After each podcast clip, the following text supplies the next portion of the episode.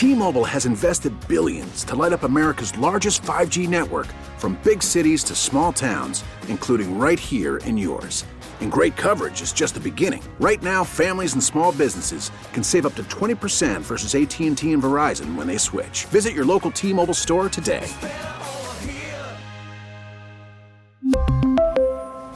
Plan savings with 3 lines of T-Mobile Essentials versus comparable available plans. Plan features and taxes and fees may vary.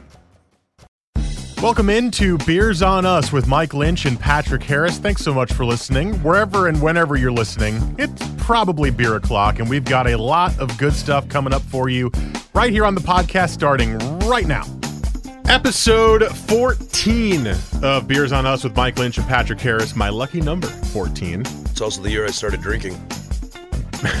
You mean 21? Of course, 14 is way too young. It was more like 16. yeah.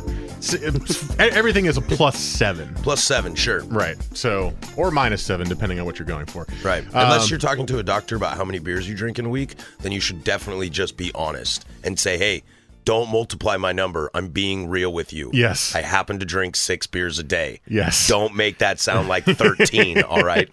The reason 14 my, is my lucky number, by the way, Yeah.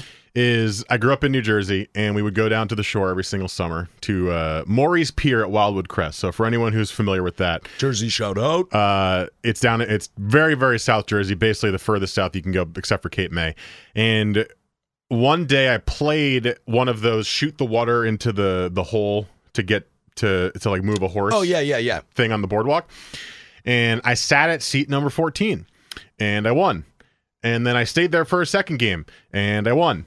And then I went to another game and sat at seat number 14 and I won. Ooh, So 14 is my lucky number. good for you. And based on what the podcast today is going to be and what I see before me, I have a feeling it's going to be a pretty fun podcast. Yeah, Merry Christmas to us. Merry Beer Miss to us. So, uh, episode 14 today is going to be OG beers. Now, I know we talked about this very briefly in the first episode of the podcast, and we did kind of a brief history and then moved on to culture of beer. But I had this written down in a list of notes of things that I were that I was interested in talking about that we were interested in talking about for the podcast and wanted to give a little bit more detailed love to the OG craft beers in Oregon. And when I say more detailed love, I mean right in front of us, we have a McMenamin's Ruby, we have a Rogue Dead Guy, we have a Widmer Hef, or He- Hefa, as they would like, like We're you to say, going it, with Hef. Okay. Full Sail Amber, and Deschutes Black Butte Porter.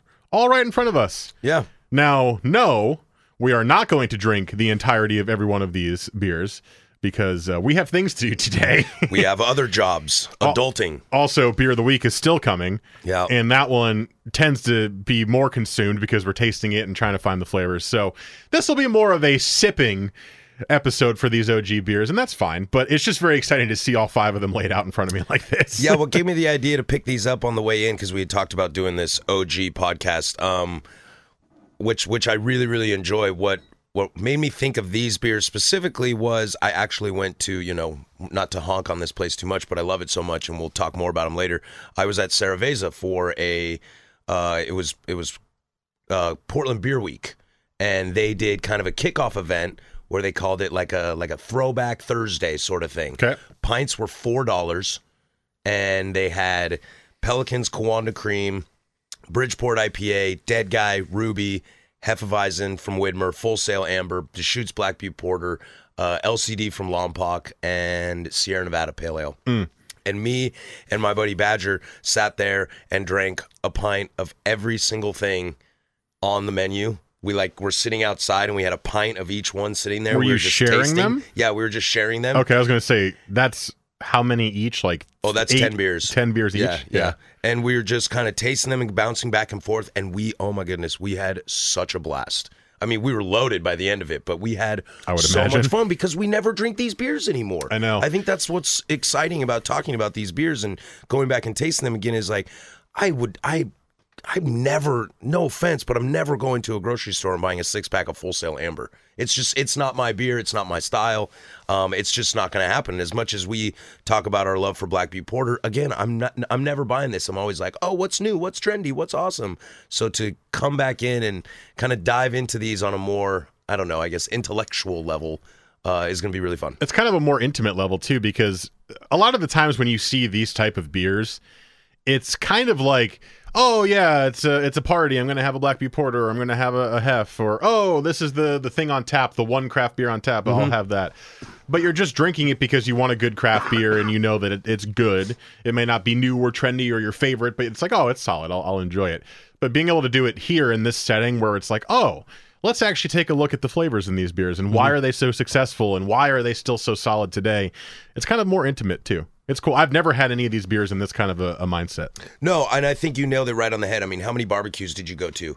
And you were like, "Ah, I don't really feel like cheap beer, but you know, I mean, I always bring beer, so I don't run into this. But in my younger days, you forget to bring beer, or you just didn't have money to bring beer, and you open the cooler and there's a Widmer Hef, and you're like, oh, guess I'm drinking this. that's good Yep, there you go Yep, we'll survive. good option for me. So let us know what you think of the podcast and some of your OG beers that, are that are your favorites.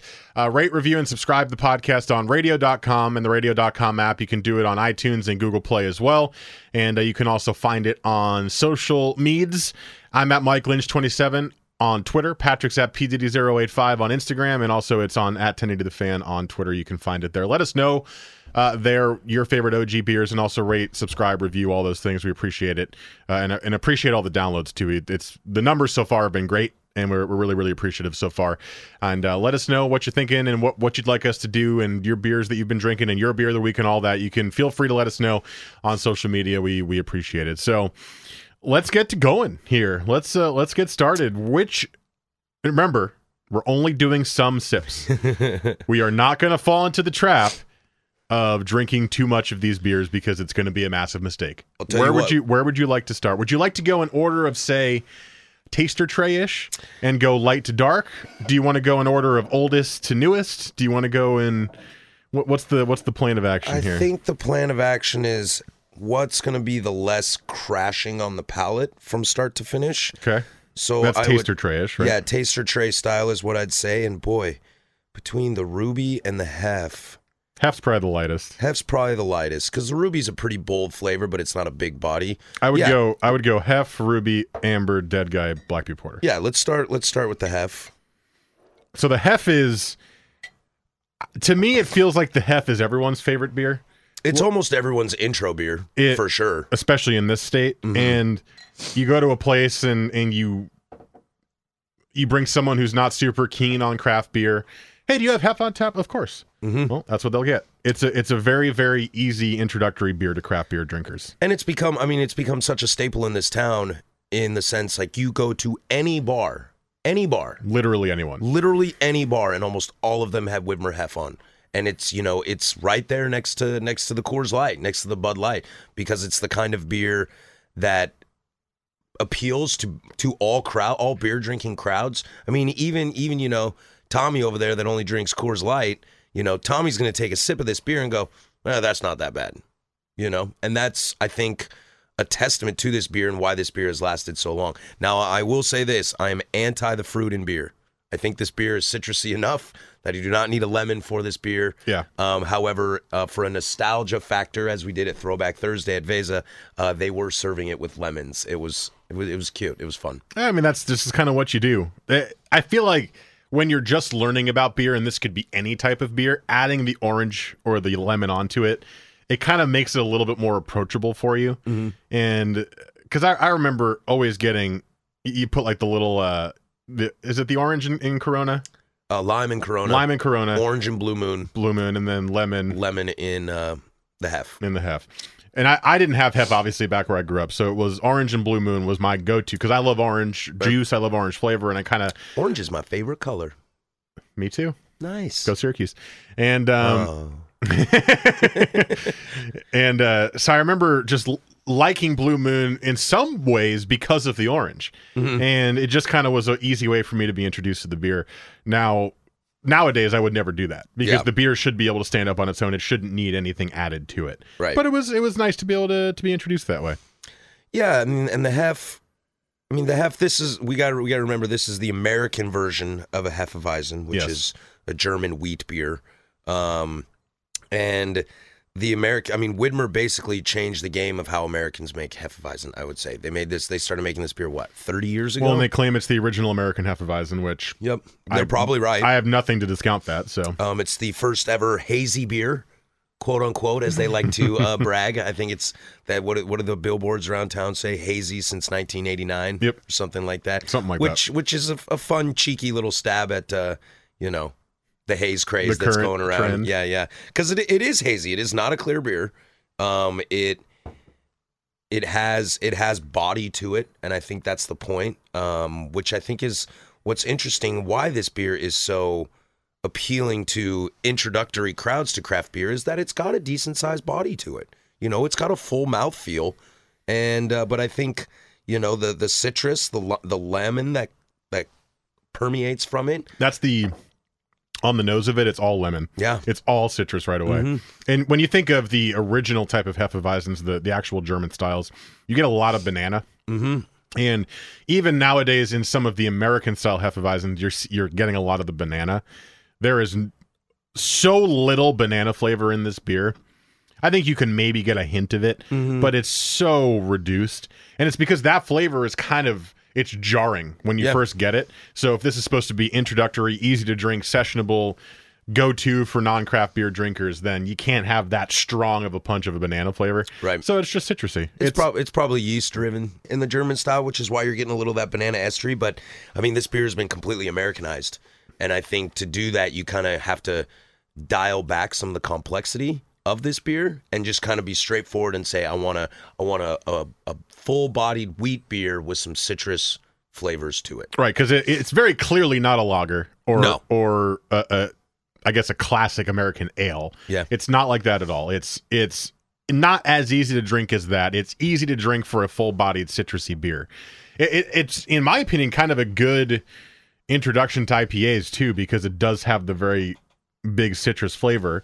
It kind of can be like, hey, look, there's also citrus IPAs, which will be a little stronger, but still have a similar flavor profile. Definitely, and it's got it's got a it's got a little bit of a bite too Mhm. that I think is kind of masked by the citrus flavor, and that little bite is going to help you. I mean, just move along to any other beer. So that's uh, Widmer's Hef. Also, they've been proud uh, sponsors of the Timbers for many years, and that is, I'm assuming, helped grow their brand as well. Yeah, it doesn't hurt, that's for sure. Yeah, you see it at Timbers games all all across the the backsplash. It's like Widmer is the only beer of the Timbers, and that's they sell it obviously everywhere in the stadium. Except for I buy beer at Double Post or Axe and Rose, and don't drink Widmer. Is that oh you're saying in the in, In the, the stadium? stadium, Cool. yeah. I've only been to two Timbers games, so not super familiar with all the uh, the extra stuff there. We're going to the playoffs. If you want to go, I'm probably going to go. that is true. The first game I ever went to was the playoffs a couple years ago. Oh yeah, Vancouver game. No, with you, FC Dallas. Oh, it was Dallas. I couldn't remember if it was Vancouver. or Timbers won three to one. Great game. Then we won a cup. Yes. Go Timbers. PTFC. Um, next beer in the in the order here is the McMenamins Ruby, which I was curious if Patrick was going to be able to find in a can or a bottle form, and we did find the bo- uh, the can. Excuse me, and it looks awesome. It really does. That's one thing about McMenamins is they have a really cool style that they have stuck to in all of their restaurants. For those who don't know, who don't live in this area, McMenamins has uh, 600 restaurants in Oregon, and they buy these old classic buildings that have really cool history or are haunted in some way or, or said to be haunted or whatever. And they make it into a restaurant. Some of them do tours, some of them are hotels, some of them do concerts. Uh, they all Par three golf course. yeah. Uh, they all have the beer and they all have restaurants attached to them. And they're just really cool places. They're unique. Yeah, kind of like the Widmer brothers, the McMenamin brothers, we owe a lot to. I mean, these guys kind of paved the way for everybody. And what McMenamins did, which I still can't believe hasn't really caught on more than it, more than really at all, is like you were saying, the venues. The venues that they have are absolutely incredible. And you just don't see that from anybody. It's almost like it's almost like in Oregon, you're like, whoa, whoa, whoa, sorry, McMenamins does that. I'm not trying to step on anyone's toes here. Um, That's probably right because they have like the little passport that you can do and they, they mark off every single one that you've been to. They basically corner the market on having sweet venues to Yeah. go hang out at. yeah. Absolutely. multiple bars. You know, like like Edgefield, which is the big one out in East Portland. At you know, kind of on the your way out concert to Mount venue. Hood. Yeah, there's a concert venue there, a par three golf course. It's an old poor farm, so there's hotels. There's like seven bars and three restaurants in this place. I've been to one out in, um, I believe it was Forest Grove. It's like a creepy old hotel that they turned into a continuously creepy hotel Yeah. with two bars in it. I forget which one that one is.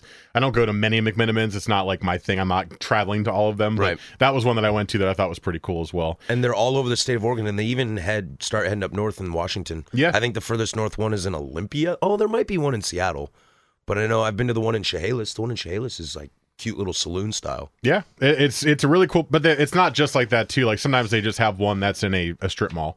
Out by me, there's a couple that are just like in a strip mall, and it's just because they want to continue growing Right. in all the in the areas. So When- it's all over the place. When was the last time you had a ruby? Last time I had a ruby was probably last year Okay, because so we went to the McMenamins down by where we work over here, Mhm. and I believe I had when we went there. Oh right, I like that little spot mm-hmm. on Macadam. Yep. I I was wondering because I was quite surprised because it's been a long time since I had a ruby and I had one when I was at that event. I was quite surprised to see the color of it. I forgot that this thing is looks, for lack of better terms, like ruby red grapefruit. I was gonna say it looks pink pouring Yep. being poured out. Yep. which makes sense, I suppose, even though it's an amber ale. Is it an amber ale? Is That's that what- what, its base supposed to be? That's what I always thought it was. I never knew what this beer was. I was just like, oh, it's ruby.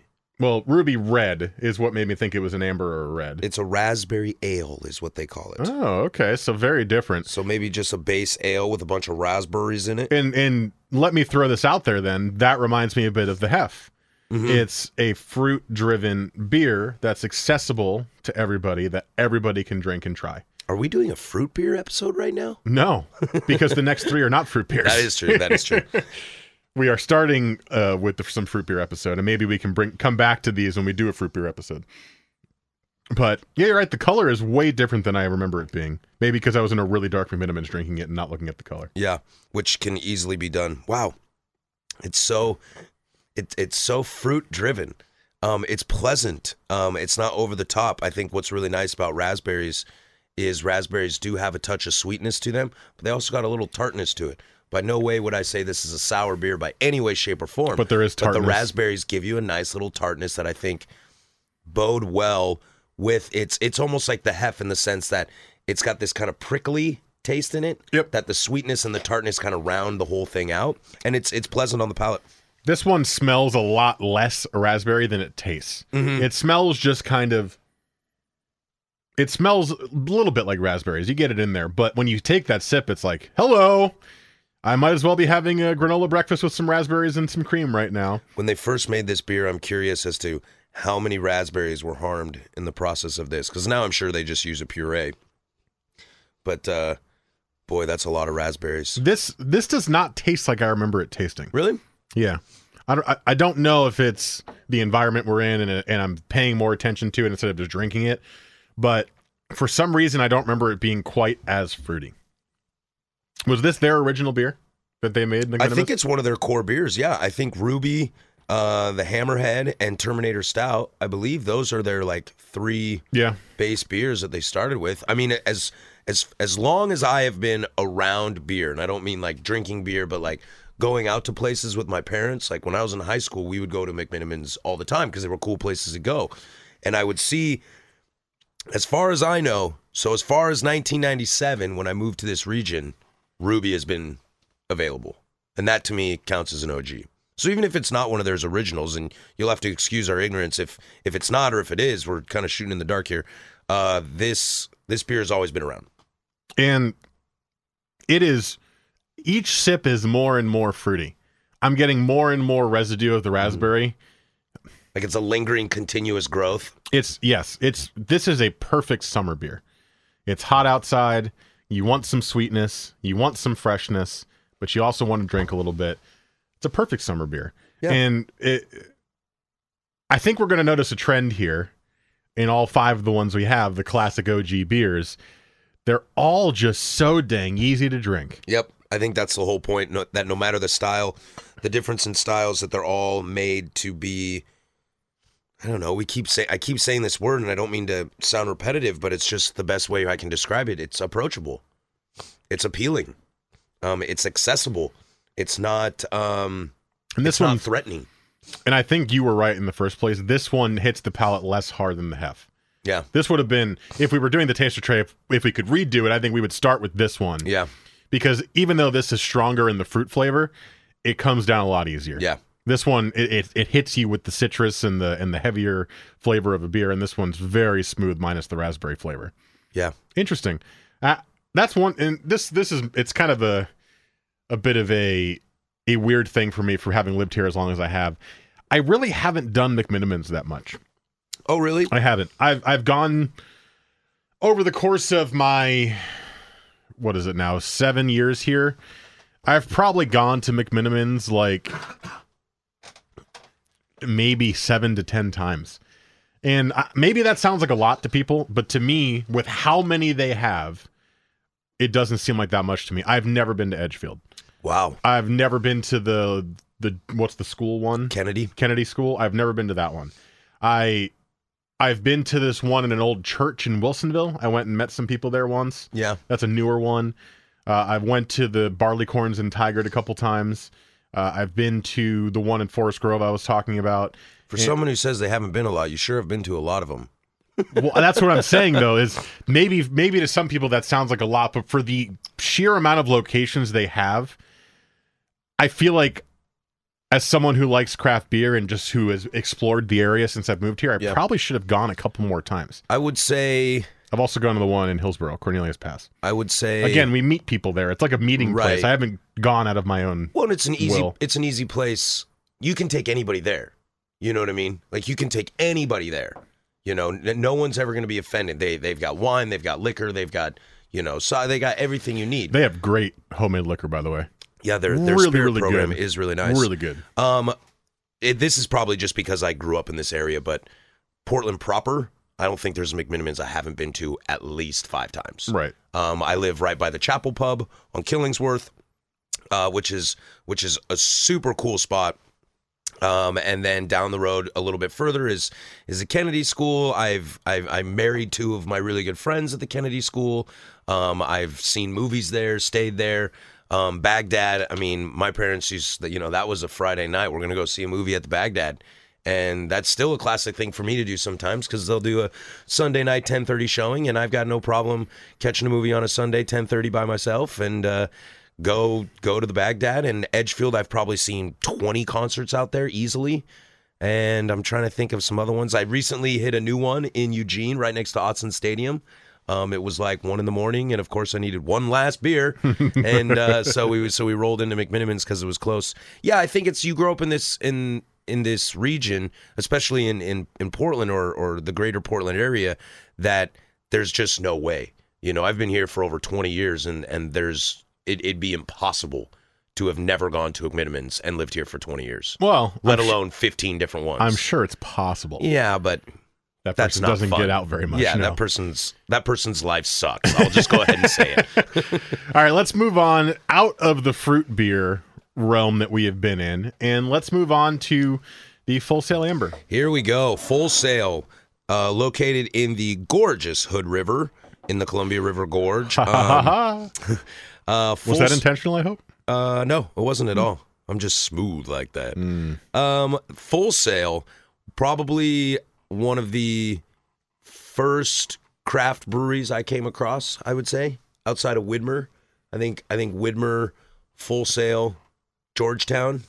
as random as that is, even though I, I grew up here, You um, still love Georgetown. You still to this I day I still to this day drink Georgetown. That's the Coug in me. That that's the Wazoo in me. We Well- just drank a ton of Georgetown in Pullman. Well, and frankly, I mean, for someone who moved here fairly recently, I still always go back to Deschutes, Mm-hmm. even though now I've learned all these other breweries and there's all these other places that are are special and great. I was at Deschutes last night for a s- hot second. I still love going back to Deschutes and getting their beer Yeah. because they make great stuff there. I think that's the whole point of this of this episode, this podcast that we're doing today is is to just hey guys, don't forget.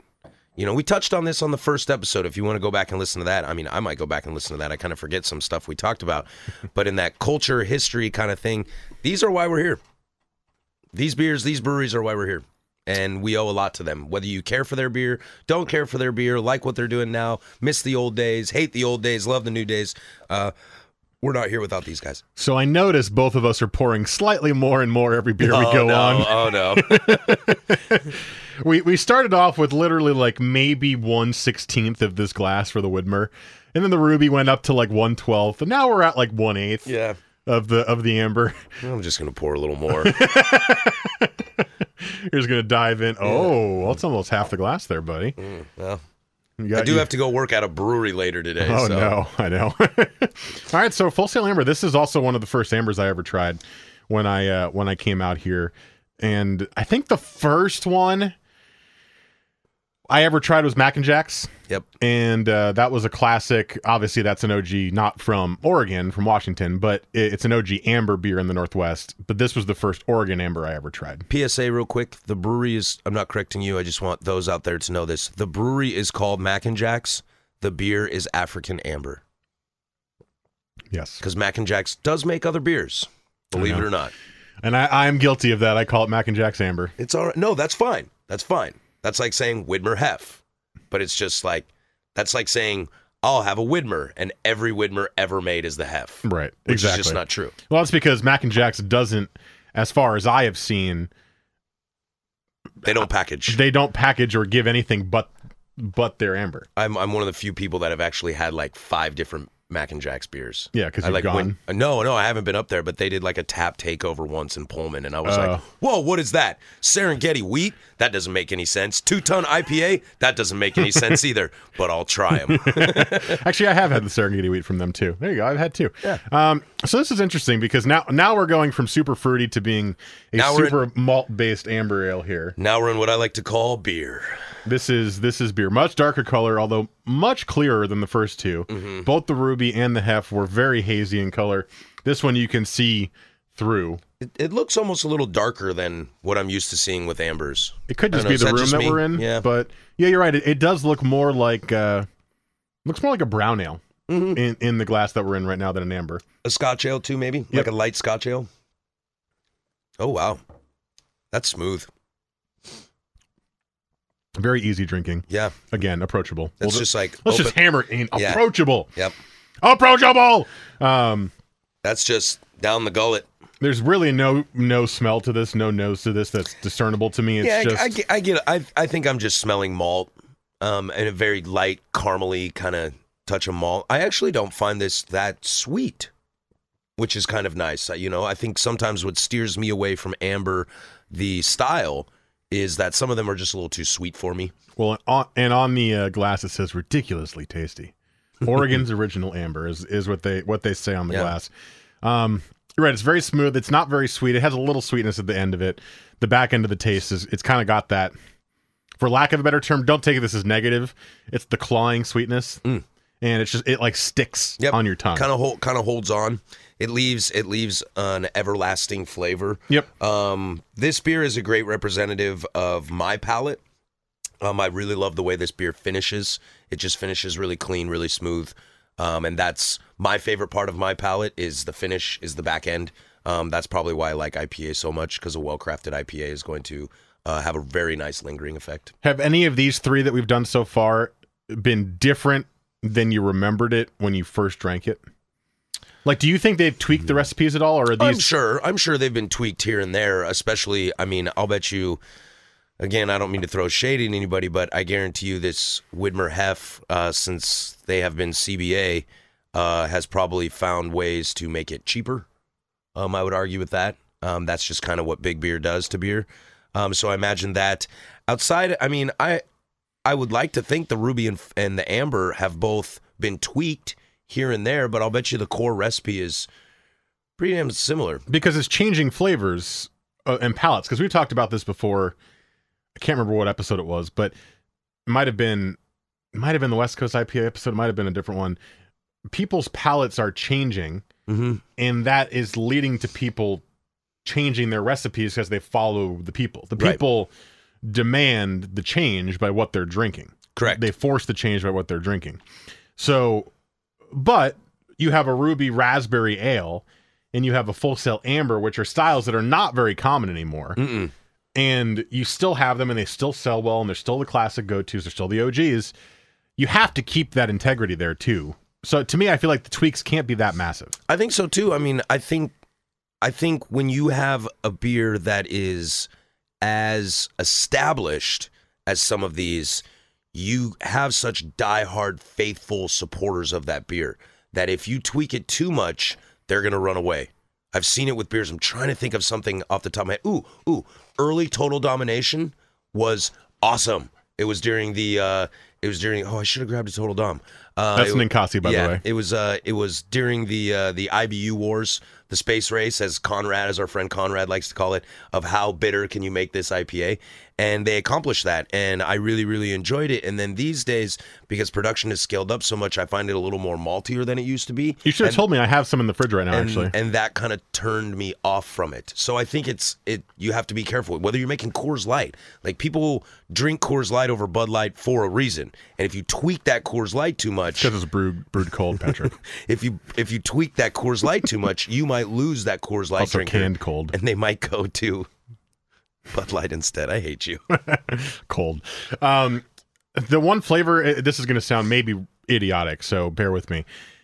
It's not a flavor. It was a sense. It it, it felt more bubbly on my palate. This beer. It felt like. I know that it's carbonated. Of course, there's bubbles in Right. beer, Mike. You idiot. But it felt when it was sitting on my tongue more like it was just resonating there. I don't know what that was. It's something in this beer that I have not gotten with the first two. It's just it just kind of sat there in kind of a bubbly mat. It was like frothing. Well- that sound I, I know that's I know it sounds stupid, but it that's just the, what I was getting in the middle there. I don't think it sounds stupid. I think this is the first beer of the five that we're that we're revisiting that okay, this might sound stupid. This is the first beer we're revisiting of these five that tastes like craft beer. Does that make sense? And I think it's Yeah. because the other two are so fruit and citrus driven that it's almost like they kind of have a way of masking that this is craft beer to where this, you can't get away from the fact that this is craft beer. I can put a Ruby or a Widmer Hef in a Coors Light drinker's hand and they'll be like, oh, that's not bad. That The Amber, going to be a tougher sell. Going to be a way tougher sell. Although I think you might have some tough time with the ruby because it's so raspberry. Yeah, but I mean, I, I would It's argue easy. I would argue, argue that they might go to the Ruby before they go to the Amber They might, yeah, because They might- Amber is beer, yes, craft beer, indeed. craft beer. Um, any other thoughts on this one? I the one thing that's interesting to me about Full Sail is, and I've been to their place a couple times now in, in Hood River, and obviously they they package all over the place in Oregon. Is I haven't seen them in the bottling area put too many experimental beers that I've found. It seems like it's a lot of their core. When I went to Full Sail, they have a ton of really crazy, interesting beers. Mm-hmm. Some really good ones too. I, I had a great dark beer there the other time I went, like a super delicious bourbon barrel aged stout that was like out of this world good. I was I was shocked at how good it was. But th- I don't see a lot of on tap or in bottles in Portland, at least, of full sales other than their their common go tos. Well, I think this could be this could be a, a fun topic to discuss in a future podcast when it comes to just packaging. Um, I think you have to be careful not to put too many options from one brewery on the shelf because things will get lost in the shuffle. And um, I think also when you're a destination like Hood River, it it might be a little scary to try to send some of that small batch small batch stuff into town. Like give people a reason to drive out to Hood River Right. and that might be the reason. You know, oh, I can get. You know, Full Sail also makes all those session beers, um, so keep that in mind as Right, well. the So brand session. the brand session, yeah. So they so they do have that diversity as well.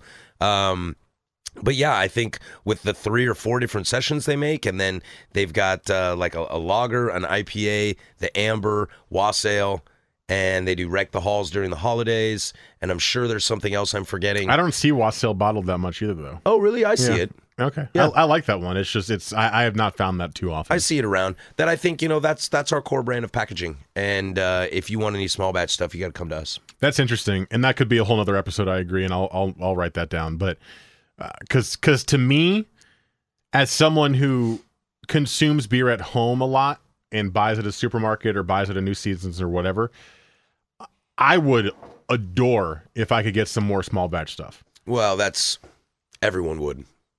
But I that- want small batch stuff. Right, but that that's That's why everyone should have a crowler machine. that's an interesting conversation. So we can save that for sure. But that's a I, that's an interesting thought that you just threw in my head there. Yeah. And so we'll move on into what I think is probably one of the craziest accomplishments any brewery has done in this town, and that is convince people to buy this IPA that is nowhere anything near an IPA. And that is Rogue's Dead Guy. But they don't even sell it as an IPA, right? No, it's just Dead when- Guy Ale. It's just Dead Guy Ale, but somehow in their marketing, in the way they launched this beer, it like stuck on us IPA drinkers. It was like, "Hey, you want an IPA?" And I'm like, "Yeah." Uh, I'll have a Dead Guy. And it's like it's clearly not an IPA, but somehow they market. And maybe it wasn't just to IPA people. They marketed it so well to do you like craft beer? This is the craft beer. Don't pay no attention to the fact that it's a Maibock. You know, I'm, I'm blah, blah, blah. Don't worry about that. Because you're like, what's a Maibock? It's nothing. It's a dead guy. Here, have a dead guy. Yeah. IPA Yeah. hops.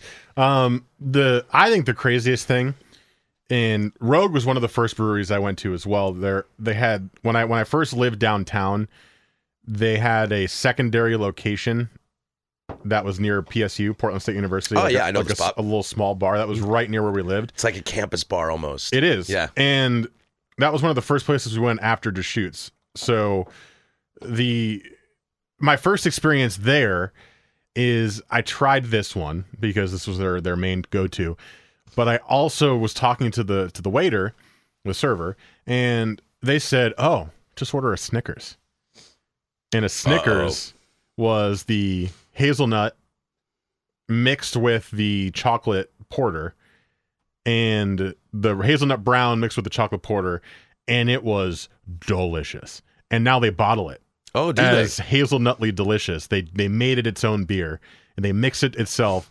It is so good, and it, I don't drink a lot of Rogue anymore. So when I still see that on the shelf, I'm like, "Yup, getting this one." Because it, it also reminds me of when I first moved here, like when I first was spending time with my now wife. And we would go to Rogue, and I got this thing called the Snickers, and they were like, "Oh, you're an insider, you know." I felt really cool about it. That's that's how it was back in the day with McMenamins. You know, if you rolled in and ordered a Rubinator or a Tomahawk, you know, they're not on the menu. Tomahawk is now on the menu, though. Isn't Oh, it? is it? I think I've seen it. Yeah. Oh, cool. Good for them. Uh, but yeah, it, that that's kind of that's an old school testament. If you know the Snickers or if you know the Rubinator, that means uh, you've been around for a little bit or you're in the know. That was a very nice server to tell you the secret. The other thing too, It's like animal style. You got to figure it out on your own. exactly. How many times do you eat In and Out Burger before you realize there's a hidden menu? Well, Sometimes you got to learn on your own. I think everybody now knows there's a hidden menu. Because well, yeah, but I mean, like when I was six, I didn't know. Then I was eight, and I was like, "Dad, what's that on yours?" And he was like, "I don't know. You'll have to ask next time." and I was like, "But we don't live in California." He was like, "Better not forget." that sucks to suck. Yeah, Um, the other thing too, and this is because I I grew up in, in the East Coast. Rogue is the largest Oregon brewery that has spread across the country. I think, or at least the most known that has spread across the entire country. really? I'll- More so than Widmer or Deschutes? Yes. Wow. Um, my my parents now in New Jersey, it's a little bit tougher. It has very weird liquor and beer laws. Oh yeah, you can't buy beer on Sundays. That's not true. Um, Sorry, I just thought it was like backwoods stuff. I don't know. no, although in the county I grew up on, all stores were closed on Sundays. It was called the Blue Laws. But I digress. Um, Sunday's my drinking day. well, you could drink plenty at home. You're just not going to the stores. Restaurants were open though. Um, they would go to Total Wines and they would look because they have a ton of beer selection there. Mm-hmm. right. They could only find two Oregon beers, and one of them was Rogue, and the other's Widmer for sure. Yeah. Uh, they have to go to Deschutes or to Pennsylvania to get. Oh, I remember. Yeah, your mom would drive to Pennsylvania to find uh, Black Butte Porter. Black Butte because my dad man. loves Black Butte. Yeah. Yeah. and Rogue is everywhere. Mhm. Everywhere. No, I don't think people know it's an Oregon beer either. I think they just know Rogue is a is a brewery. Yeah. And to that, you, are talking about their marketing of this being an IPA.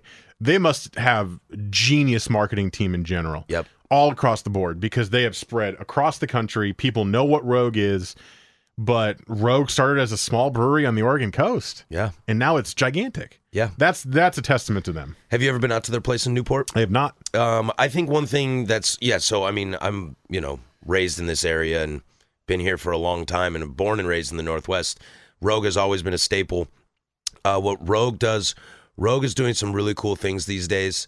Um, Rogue is Rogue has a series of IPAs that they make that uh, is I believe it's called Farm to Fresh. Farm to Fresh. I think is what it's called, and uh, it's using all ingredients that they have grown on their land, including all the hops, the malts.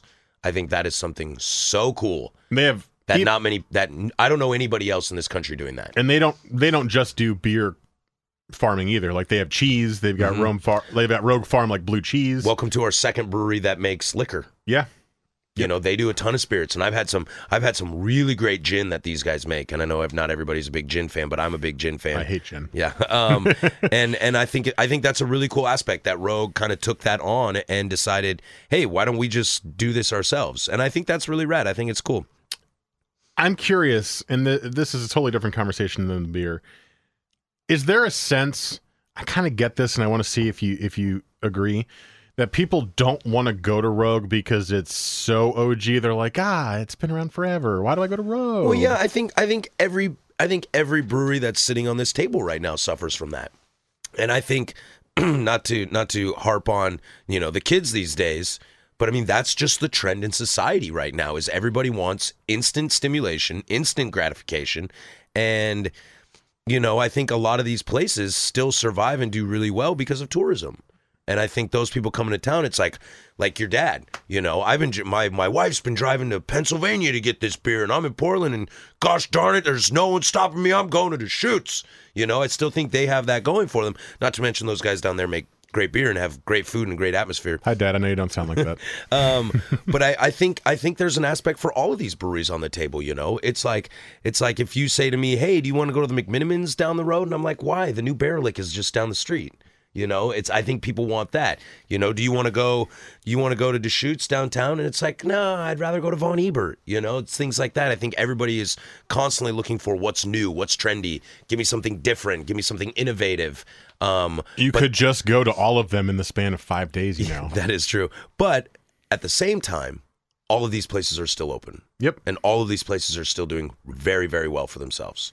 So I think, and at least four of these on the table, I'm going to discount McMenamins, are all being sold across the country.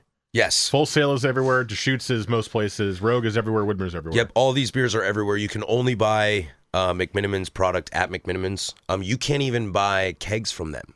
Like you will never see McMenamin's beer on tap at another bar. Right. Sarah, who owns Saraveza, if you haven't heard the podcast with Sarah, go back and listen to that one. That's one of the best ones we've done. Um, she basically called up McMenamin's and was kind of like, "Hey, what do I got to do to get a keg of Ruby for this event?" And they were like, "Ah, sorry, we don't distribute." And she was like, "Well, this is the event I'm doing. How do I get this keg?" And they were just like, "Really? You you you want us to be a part of this?" And she was like, "Heck yeah, why wouldn't I?" And the guy walked in with the keg and he was like, I've ne- I don't know how this works. I've never delivered a keg anywhere but one of our pubs. What, what what do I do with this? and uh, so yeah, you're right. Everything here you can find across the country except for McMenamin's. This one is an interesting beer to me. I like this beer a lot. Th- I feel like this style is kind of nearing my style of beer, darker beer, a little Mm-hmm. bit more flavorful. It's tough for me to kind of distinguish flavors and smells on this one, though. Maybe I- I'll rely on you. I'll lean on you for this one because to me, it's just so dang unique Mm-hmm. of a smell and a taste. I don't know what to compare it to. I don't know what flavor to compare it to. I don't know what other beers are like this that I've had. It it's a dead guy. I know I'm drinking a dead guy, and that's I think that's what makes this. I mean, you all of these, you know what you're drinking, Right. But this one in particular, for me, I know I'm drinking a dead guy. I agree. I, I couldn't agree more. This is such a distinct beer, um, and maybe that's why it's been so successful. Is because it is its own beer. I mean, it's not even really a traditional Maibock, but it's it's it it's based on that style and it's created its own thing. I get I get I get fruitiness out of it, but I get this this bittering aspect as well. You know, I get some caramel uh sweetness, but then like the fruit adds a little of its own fruit bitterness and then the hops come in on the back end and smooth it all out. It's Well, and if I can borrow a term from last week that you introduced to me, there's a little bit of a breadiness at the end too. Yeah, definitely, definitely, and that's that's your European style coming through. Um, that's that's probably a, a little yeast driven from that as well, and some of your malt driven. And I mean, controversial statement. I remember, you know, not to harp on the, my drunken night of of Throwback Thursday, but when Badger and I got done, um, we we didn't count Sierra Nevada Pale Ale because we felt we were biased. because you know we've all been drinking that forever. And welcome to the 14th episode where we've mentioned Sierra Nevada's Pale Ale. 14 Um, times. yeah. uh, we we didn't count that. We looked at the table, and after we tried every single beer, and I will say it again as I'm tasting all these beers, this is the best beer on the table. So far, yeah. I don't think so far. I think this is the best beer on the Well, table. remember, I understand. I have a very, very large bias towards Old Reliable down at the end here. I, haven't I, tried I yet. understand that, but This is great. But my- and I don't. I it, it kind of makes me want to buy Dead Guy again because Mm-hmm. every time I see it on the shelf, I'm like, yeah, but what else? What just got released? And like again, supermarket. So s- suburban Mike over here going to Albertsons, and I'm saying, what am I going to try? And I go see that. Oh, Slayer is out from Ninkasi. Uh, It just came out. I got to get Slayer. I see Dead Guy. Eh, Slayer's out. You know, or something else is out by another brewery that I that I haven't seen before. Or Deschutes just put out their Hopzeit, and I'm like, oh, got got to get a Hopzeit. Dead Guy. Eh, next time. I've never purchased a six pack of Dead Guy, and this is making me remember. Go purchase a six pack, you idiot. Oh man, dude, I used to get growler fills of dead guy. I used to go down there and get growler fills. Well, they used to. I don't know if they still do this. It's been a long time since I've been at Rogue, but uh, you used to be able. You were part of the uh, join the revolution. You were part of the Rogue Rogue member club or Rogue something Nation like or Rogue something? Nation. Yeah, and uh, you go in on your birthday and you get a free pint and uh, like a free piece of swag. And I'll never forget. I went in. I think it was my twenty second birthday, and I went in with my mom, and I got this hat and I got a free beer, and damn right I ordered a dead guy. Bartender walked up and she was like, "What can I get you?" And I was like, "It's my birthday. I want a dead guy." She was like, "I'm I'm well too. Thanks for asking." Okay. um, and yeah, it, it, it's a funny thing. Badger and I were were sitting there around the table, and we got to the end, and we just looked at it, and you know, it's all these beers plus uh, LSD from Lompoc, Kiwanda Cream Ale from Pelican, which is a great beer. I almost grabbed that as well, but I thought five was enough. Um, yes. and uh, what else? Bridgeport IPA was on there, and Sierra Nevada, and I think there was something else that I'm just not remembering. But we looked and we were not shocked, not surprised, but it was it was a pretty cool revelation that we both were kind of like, "What's the best beer on this table?" And we were leaning Ruby, to be honest. And I don't know if that was just the booze talking and the and the sweet, easy drinking of it, you know. But uh, but we were. It was like, okay, you ready? What's your favorite one? One, two, three. Dead guy, dead guy. And it was like, oh wow, we were both surprised how much we really, really enjoyed this beer. And if I you- think it's because we don't drink it a whole lot. Well, yeah, and I was going to say, if any of you guys listening out there are are like us and, and tend to skip the old reliables here, the OGs, try yourself a dead guy again. Yeah. this is better than I remember it being. Mm-hmm. is. it's a great beer. Yeah, it is. It's a fantastic beer. it is, and, And I it- think it gets a bad rap because people don't go to Rogue like they should because they want to try the new things. Yeah. Absolutely. All right, finish that. Oh yeah, that's right. We got one more left. I'm pouring too much beer. I know you are. You keep growing your glasses over there. You're gonna you're gonna wind up pouring the entire bottle into your glass for this last one. No, I'm not. So this for me is my go-to. I will pour the most out of this one because I love this beer. Um, it's the Deschutes Black Butte Porter. It is their staple beer, their flagship beer is the correct term, and it is one of the only breweries here in the state that I have gone to that their flagship is a dark beer. Mm-hmm. Usually, the flagship is a light beer Usually, it gets people in the door more. Deschutes' flagship is the Black Butte Porter, and it always has been. And there's some little Mirror Pond love in there, but you're right. It's, right, but it's this, Black Butte Porter. this is the flagship. it's the beer. Everyone has a core group, Yeah, yeah. but the ones we've pulled here are the flagship beers for all these places, Oh, right? I mean, Widmer Hef for sure, Dead Guy for sure, Black Butte for sure. Is the Amber? Would you? I- yeah, I you would say so, yeah. Okay. Um, and then I maybe maybe not with Ruby, but yeah, I think Ruby's tough just because they only recently started packaging. Because you could argue, you could argue Hammerhead. yeah, the Hammerhead Pale Ale. But yeah, yeah, this is 100% this. When I think of Deschutes, I mean, I tend to lean towards Mirror Pond as a drinker. Excuse me, too much beer. But uh that's a lie. Never too much beer. Um, but uh, yeah, you know, I would, I would, enough. I would drink a Mirror Pond before I drank a Black Butte Porter, but that's because that's my palate. But you are spot on, Mike. This is Deschutes, and Des this, Cahoots, as I like to call them. or Deschutes, as we've also called them. Um, when you smell this, you instantly get kind of the roasted roasty notes. It's like Oh, a ch- coffee chocolatey roasty Oh, smell yeah. right away. And what's funny about this, and uh, I've been drinking Black Butte Porter every year since I've been here, start to finish, constantly.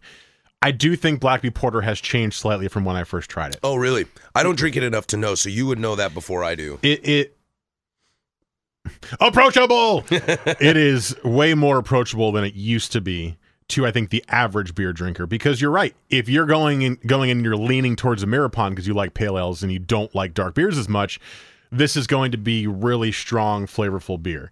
Mm-hmm. This bottle here and, and what I'm trying right now, this is it, it almost again, if, if this sounds stupid, apologies. It almost feels lagery.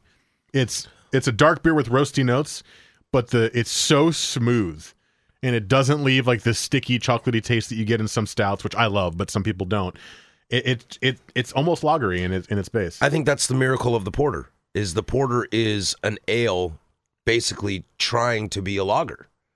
You know, it's like But I want to be a real boy. but some porters are very strong flavored in peanut butter or chocolate, Right, but and this one is so even bodied. Well, I guess I guess what I'm attesting to. I mean, you drink a lot more porters than I do. I mean, I rarely, if ever, drink porters. I'd lean more towards a stout before I did a porter. Um, but I think porters are notoriously known for having that lighter body, which is what you're thinking about in the lager. I'm not talking flavor profile. I just mean smooth and light and easy drinking, like a lager would be. Right. is going to be where where a porter is, and I think that's why this beer has been so successful, is because it is a lighter bodied beer with very robust flavors. Does that make sense? It does make sense. Like you can have a ton of flavors without being super heavy. And we've talked about this before when we did, you know, when we were talking about in previous podcasts about, you know, introducing people to craft beer. What was that? Was that like our third or fourth episode? Something. I think that like was that? episode four. Episode four was one of the early ones. Man, I should really go back and listen to some of these. Because I think we did Culture, West Coast IPA, Stormbreaker, introducing beer. Man, doesn't that feel like forever ago? Yes. Yeah, cool. It's only episode 14. Yeah, that is rad. Um, but I think, but but because this body, is, because this beer has a lighter body, but still has complex flavors.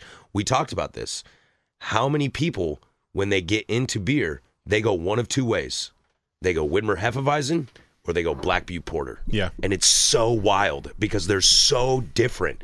And then us idiots are in the middle there, just like give me hops and hot sauce and just wreck my palate as hard as you can, you know.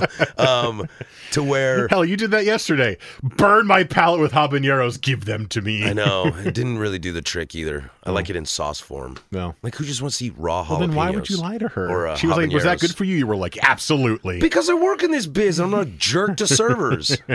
you jerk. I'm kidding. I would have done the same thing. Plus, I'm trying to impress the boss man. Mm. Duh. Duh. Um, and Because he was listening. yeah, he doesn't care. and uh, I think that that's what that's why the porter that's why this dark beer can be so accessible to those people because it's not thick, it's not heavy. You're not just like, oh god, I drank two Black Butte porters and they're gonna have to wheel me out in a wheelbarrow. And it's like, no, no, no. It, it it's not overfilling, but it has a complexity of flavors to it. I mean, you know how many women I know drink Black Butte Porter? It's crazy. Yeah. It's it's astonishing how much this beer appeals to that side, that demographic of introductory craft beer drinkers. Uh, to me, this is a this is the most complex beer that we've had along this table so far. Mm-hmm, mm-hmm. Um, there oh, there Oh, are, yeah. there are so many flavors that hit your palate right as it starts that it's sweet, it's caramely, it's easy to go down, It's nutty. it's roasty, it's nutty, it's a little chocolatey. It, it's and it's all at once. It's not because some beers that we've had on beer of the week have been like, oh, I taste this now, mm-hmm. and I taste this now. Oh, and there's that. This is just like this is really good, and then at the end you're like, oh, well, there's some sweetness. It almost all like kind of goes down smooth and then hits your palate in, in the back end with all the flavors. Yeah. It's a great beer. All of these are great beers. I'm very, very happy we did this. Me too. I, I when I, when I mentioned it as an idea, I was like, I know we kind of did this a little bit. This is way better than I thought it was going to be too. Well, yeah, because I was like, I'll just go grab five OG beers and we'll just drink and talk about them the whole time.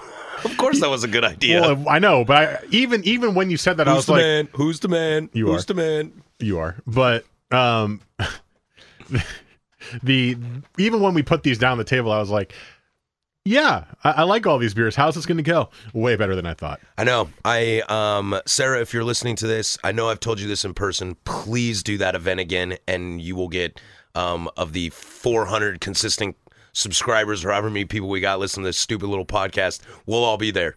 And hell, we'll do a podcast live from your place if you do this again next year. Yeah, if you're listening, I will come and drink an entire pint of each It is so and need to be carried on top of my car home by my wife, but I'll be okay. It is so fun to just forget all the BS, step away from your biases, get out of your comfort zone, and get back to the basics. Because, like we've said time and time again on this on this podcast, there is a reason these beers are still here. If you would have told me when I was younger that I could get this cool, sexy black matte can of Dead Guy, I would have called you a liar and they're like, "Hey, these these 22s aren't doing it for us anymore. Let's go to 12 ounce cans." And it's like, "Whoa, game changer here!" Yeah. and it's still doing well. And there's a reason these breweries are still in business. Well, there's your OG beers right there. As a reminder, Widmer Hef, Ruby Red from McMenamins, Full Sail Amber, the Dead Guy from Rogue, and Black Blackbee Porter from Deschutes. Delicious. Remind yourself why they're the OG beers because I know you're ignoring them. I know you are. And there's a couple more out there too, I see but you. we chose these. I can see you not not drinking these beers. Do Ditto. it. Do it. All right. Remember, uh, subscribe, rate, and review. We really, really appreciate it on radio.com and iTunes and on Google Play. And to let us know on social media what your OG beers were, what ones we may have missed that you're kind of upset about, or what you like of the five that we tried today. At Mike Lynch27 on Twitter for me, Patrick's at P085, P Diddy085 on Instagram. Coming up next, it's our beer of the week. More beer to drink, but it's not these five. Trust me. Uh, that's next here on Beers on Us with Mike Lynch and Patrick Harris.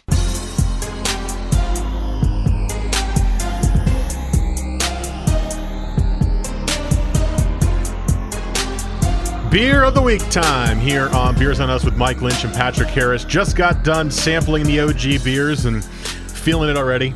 I Thank- barely had anything to eat today, so even just sipping all five of those beers, I'm like, hi, it's a work day. Who cares? Thank God, beer of the week is a style that is near and dear to my heart. Because I'll tell you what, this palate needs some hops. and it is hoppy. These malts are killing me right now. So that's interesting too. Yeah, you're Yeah, right. That's why I didn't get the Bridgeport IPA.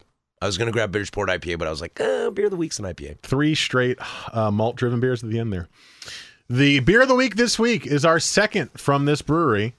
It is the Ex Novo Bang on the Drum IPA, which you are saying is made specifically for our good friends at Saraveza. Yep, yep, yep. I guess we're just uh, free commercial for Saraveza on this podcast, but uh, I came across this because my buddy Todd, who works up there, um, told me that this IPA is very much up my alley.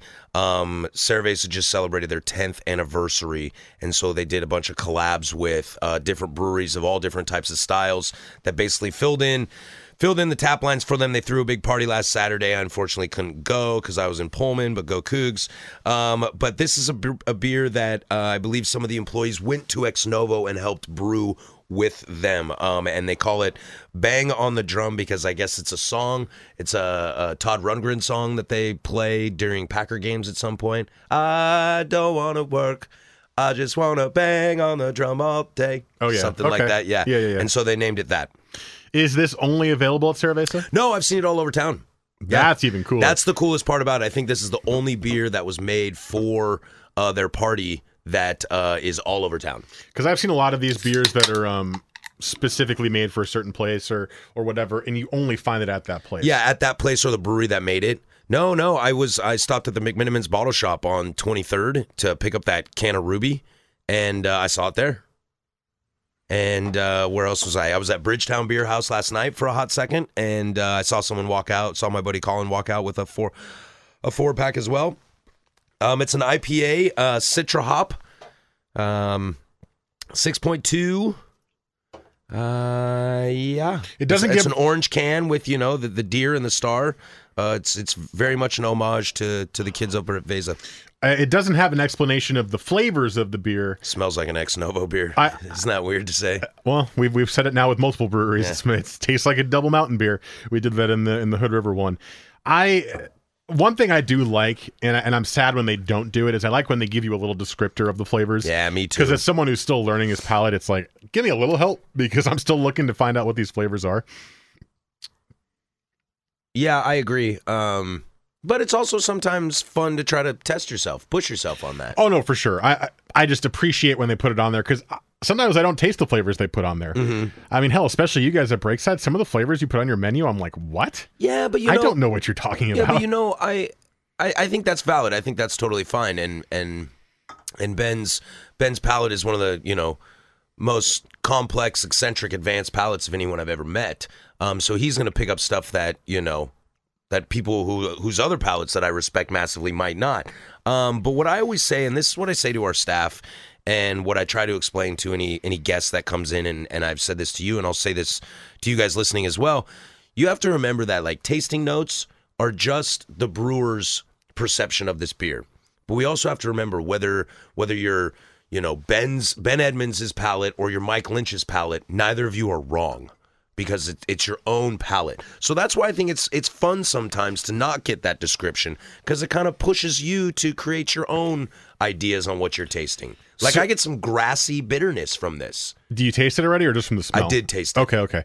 Uh, Sorry, I'm way ahead of you. I Well, just, no, I- I I just tasted- needed, I just needed hops. I, I needed tasted them real I tasted it too. I just didn't see you taste it. Um, now, is this a West Coast style IPA? Yep, Okay, good. very much so. In my head, I went this. I was thinking back to our episode 2 This reminds me of the West Coast style IPA. Mm-hmm. Yep, think of the bitterness, the hop forward flavor. Well, and the thing with this one is that I've only taken one sip. The thing of this one is the bitterness is sticking with me at the back end, and, and a lot of IPAs they don't do that at the back end. You get it right in the beginning. It punch like I always say the hot punch. It punches you in the face, and then it kind of smooths out. So you go back for the other one, the other sip. This one is just like, "Hi, I'm a bitter IPA. Woo! I'm gonna stay in your tongue and your palate. Hey, taste the hops, hops." Well, so I- uh, it's a West Coast IPA for sure. I hadn't had this beer yet. Um, I bought a four pack the other night because my buddy told me that I would love it, and I was like, "Ooh, beer of the week." I'll save it and I'll taste it when when we when we do it live. And uh, I think this is really awesome that we're doing this beer uh, for the OG episode because this kind of reminds me of some OG IPAs in the sense that it's bitter, But it's, also the exact bitter. opposite of an OG because it's made specifically for one place this year only. I know, right? Which is very much modern day times. But uh, uh, but in terms of flavor, it it's very bitter. It's very hoppy, and that is what IPAs I would say of the early to mid two thousands were like. Because you you just said it a minute ago. They're starting to get away from that. It's it's becoming a, a, a smoother body. You know, less lingering bitterness, more citrus kick to it, or more piney kick to it. This is earthy. This is grassy. And what's funny is it's made with citra hops, and I do get some of that, but I'm getting bitterness. And gosh Yeah. darn it, I love it. I'm not getting a lot of citrus in this, and you're right, grassy, yes. Mm-hmm. Um, and the reason I know it's an ex novo beer, and I, I am not one who has had a lot of ex novo, so that's a place that I'd like. Maybe we can do it on the podcast one day. Um, I just want to go more often and, and try some of their stuff. I've only been to ex novo once. Um, Great so- spot. I love that place. But the the thing I'm no- noticing about this, and maybe it's just because of the two beers we've had as beer of the week, we had their fresh hop Elliot that was made with Uh, Centennial, Yeah. and it was very earthy and grassy, but way more so because of the fresh hop. This is reminding me of that one. And maybe that's an ex novo thing. Maybe it's just the style of these two beers specifically, but it's very grassy. It's very bitter. Um, if you do not like hops, probably won't love this beer that much. But the can is awesome. the can is really cool. I mean, it's orange, Mike. What's our favorite color? Orange. Go Syracuse. Go Fanta. Not really. You want you want to you want to sidetrack rabbit hole real quick Go about Fanta? orange. Go Orange Crush. I heard I heard a crazy story about Fanta. No, I don't want to go down this rabbit hole. It's a bad idea. Okay. Never mind. Orange Crush. Better Orange than Fanta. Crush. What? You're you're crazy. I love Orange But. Fanta makes purple and red too. I'm just talking about the orange flavor, the orange soda flavor. All right, all Come right. on. What about Hi-C? Nah, too watery. Yeah. Not enough carbonation. Yeah. It's also more like orange juice than orange soda. Like a hazy IPA. Yeah, that's gross. Yeah. Sunny D. Um, also hate Sunny D, by the way. Uh, what's funny is, is I drink a lot of ex novo beer. Um, Elliot is one of my go. Just the regular Elliot is one of my go-to beers. That i- if you came into my house and opened my fridge, do not be shocked if you see an Elliot IPA in there. Um, however, Elliot does not taste like this at all. I do not get that that grassy, earthy that we're getting from this this lingering bitterness. I'm just talking about the fresh hop. Oh, I version. know. But you were saying you were saying you know you don't drink a ton of ex novo. I'm saying that this does. I'm with you. Kind of reminds me of those fresh hop beers that they made. Uh, but it's it's very different than their other IPAs that Okay. they make. So it's not an ex novo style. It's just these two beers happen to be similar notes. Right, but the funny thing is, is I smelled it and I was like, "This is clearly an ex novo beer." Is there are there other breweries out there that are like that? Because we've said Double Mountain is like that. I think Backwoods is like that. Okay. A lot of Backwoods beers have a similar smell and taste to them in terms of maybe the yeast they use or whatever it is. Mm-hmm. Uh, and again, not a negative. Not not not like every beer you taste is the same, but there's something in it where you're like, ah, yeah, a house flavor. yeah, it's a Backwoods beer. So I think Double Mountain and Backwoods are two that I've had that I'm like, yep, I know I know what beer I'm drinking. Um, I mean, I'm with you on the Double Mountain for sure. Um, I mean, I guess I have to be on the ex novo train now. Um, I feel that way with Breakside, but that's just probably because of saturation. Um, but I don't, I don't have many breweries that I can instantly off the bat say, "Yep, that's made by them." Double Mountain for sure is one of them, and they might be really my only one. Yeah. Um, Well, I'm trying to think. I'm try the new. Backwoods spot in the Pearl if you haven't yet. Yeah, I haven't. and you'll see if you find that in the beer flavors they have there. There's something in the beer that makes me think it's a backwoods beer. The files are in the computer. Yeah, the calls from in the house. Oh wow, that's wild. Two movie references in one. Whoa. Um, oh. I was trying not to. Sorry, man. I was trying not to. It's gonna happen. it's like my thing now. Uh, 14 Keanu Reeves references and 14 uh, Sierra Nevada Pale Ale references. Yeah, which one will die first? That's gonna be the curious Uh, one. neither. as long as you're here, neither are going to die. what uh, if I die? Whoa. Don't say that. I suppose that's true. That's sad. yeah, I don't want to die. Any other? I Uh, got I got so much stuff to do tomorrow. Plus, Wazoo plays Stanford this weekend. yeah. How about like the rest of your life, not just tomorrow? Oh, that's a good point. gonna go one day at a time. Thanks, football coach. Yeah. it's gonna take a one. It's one day at a time. One day at a time. Yeah. How Not sure li- on the injury yet. How do you live life? One day at a time, man. One day at a time. Yeah. What are you doing this Saturday? I don't know. Today's Wednesday. Yeah. Gotta- One day at a time. Yeah. I haven't even thought about Thursday yet. No. So anything else on this beer? It's it's pretty straightforward. I think it's I, I think so too. it's grassy, it's bitter, it's hoppy, it's this. You're right. It harkens back to the old school West West Coast IPA, where they're not trying to be approachable. If we're going to go ahead and and say Yeah, I would say this is not an approachable IPA. This is an IPA for old school IPA drinkers. I think it's an IPA Which, for as I stand on my lawn with my shotgun, yelling at the neighborhood kids, this is the beer in my hand. get off my lawn. Yeah, man, this is what I'm talking about. This is an IPA. The and I think to further that point, this might be the beer for craft beer drinkers Yeah, because you can appreciate the bitterness and the and the strong hops in this without being like, why am I drinking this? Is hard to drink. Why am I drinking this? It's not hard to drink. It's just different. right. And I think craft beer savants, if you will, would like this a lot. And I think, you know, I owe my buddy Todd a, a lot of credit for recommending this beer to me. He was like, it's right up your alley.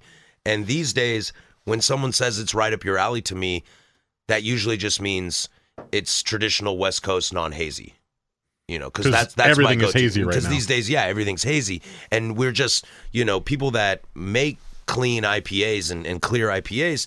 They they still make those; those are still out there, but it's few and far between between to find new small batch stuff from breweries you love and respect.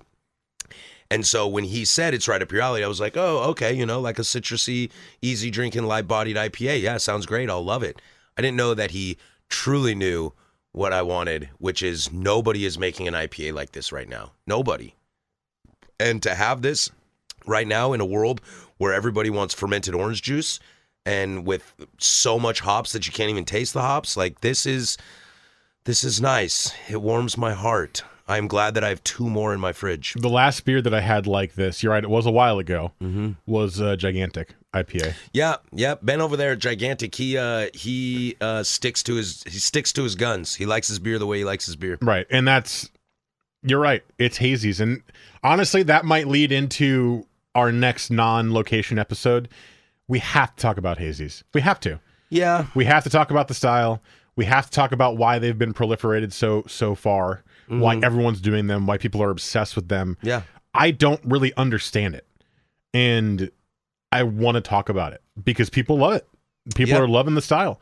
So maybe that's a couple of weeks away. That's our next style based podcast. I know we've already done a West Coast IPA, but we're so in the thick of the haze craze right now. I know, and we almost like, at least I do. I don't want to speak for you, but it's almost like I'm trying to ignore it, But and we just can't. not accept it. we can't ignore it. I know. Not for much longer anyway. I know. So maybe that'll be a couple weeks away. Uh, we keep teasing the Block 15 on location. We're, We're working still on working it. on it. Trust us, we're working on it. Uh, it's not going to be next week. Next week's podcast, we're going to the new Baerlic location. Yep. And uh, that's going to be our next podcast takeover. Our is our third podcast takeover now. Uh, yeah, we did Stormbreaker. Grains. No, we did Stormbreaker. We did the Double Mountain and Freem, Oh yeah. and now this is our third one. Is it funny that I forget the Double Mountain and Freem one? It's not not that funny because I understand. Yeah. We drank a lot of beer that day. Um, so that'll be our next podcast takeover. It's going to be out at Baerlic and Be the uh, new location. I full disclosure, I haven't been to the new location. You said you were saving it, right? Yeah, well, no, I wasn't saving. I was saving Stormbreaker for you, Oh, but I wasn't saving the Baerlic because I love Baerlic so much. But you know, if you listen to this show long enough, you understand how of a curmudgeon and you know stuck in my ways guy I am. I just always go to the original spot of Baerlic. I'm like, yeah, that's on the east side. Uh. Oh, cool. You know, I ran into a bunch of the Baerlic guys last night trying to lock down uh, the takeover for us uh, for next week's podcast, and we were just talking and we were blah blah blah, and I was just like yeah, how's the new place going? They're like, oh, it's awesome. Da, da, da, da. I'm like, oh, I'm so happy for you. See you on 11th? Yeah, all right. I'm still going to the OG spot. Um, so that's coming up next week. It's our next podcast takeover, the the Baerlic Brewing. That's next week. Maybe hazy IPAs will be after that, and we're still working. Don't worry on Block 15. We both want to go It'll really happen. badly. It'll happen. and make a day of it, and go to some other Corvallis ones, and maybe go to McMinnville and do some stuff in that day, and have a DD. My wife, love you. Um, Love you too. She doesn't listen, so really supportive. Um, so that'll be coming up in the next month or so, and uh, hopefully some uh, other interesting things. Again, hint, hint. Yeah, Oregon, hint, hint. Oregon history Yeah. might be coming up a little bit, uh, or it might be coming up shortly. Yeah, we've. More uh, specific Oregon history. yeah, thanks to you guys. You guys have put us in a position where we are about to um, embark on some really cool new endeavors, and we'll keep you guys posted once we know stuff. So really appreciate you guys listening. Please do continue to to download the podcast, subscribe to us on radio.com, iTunes, Google Play, wherever you find us, Stitcher. Uh, rate us, review us. We really appreciate anything that you can do. And, and feel free to l- let us know about the podcast on social media. At Mike Lynch27 on Twitter, at PDiddy085 on Instagram, and uh, also on at 1080 The Fan on Twitter. Next week, Baerlic Brewing. Thanks so much for listening, guys. Deuces.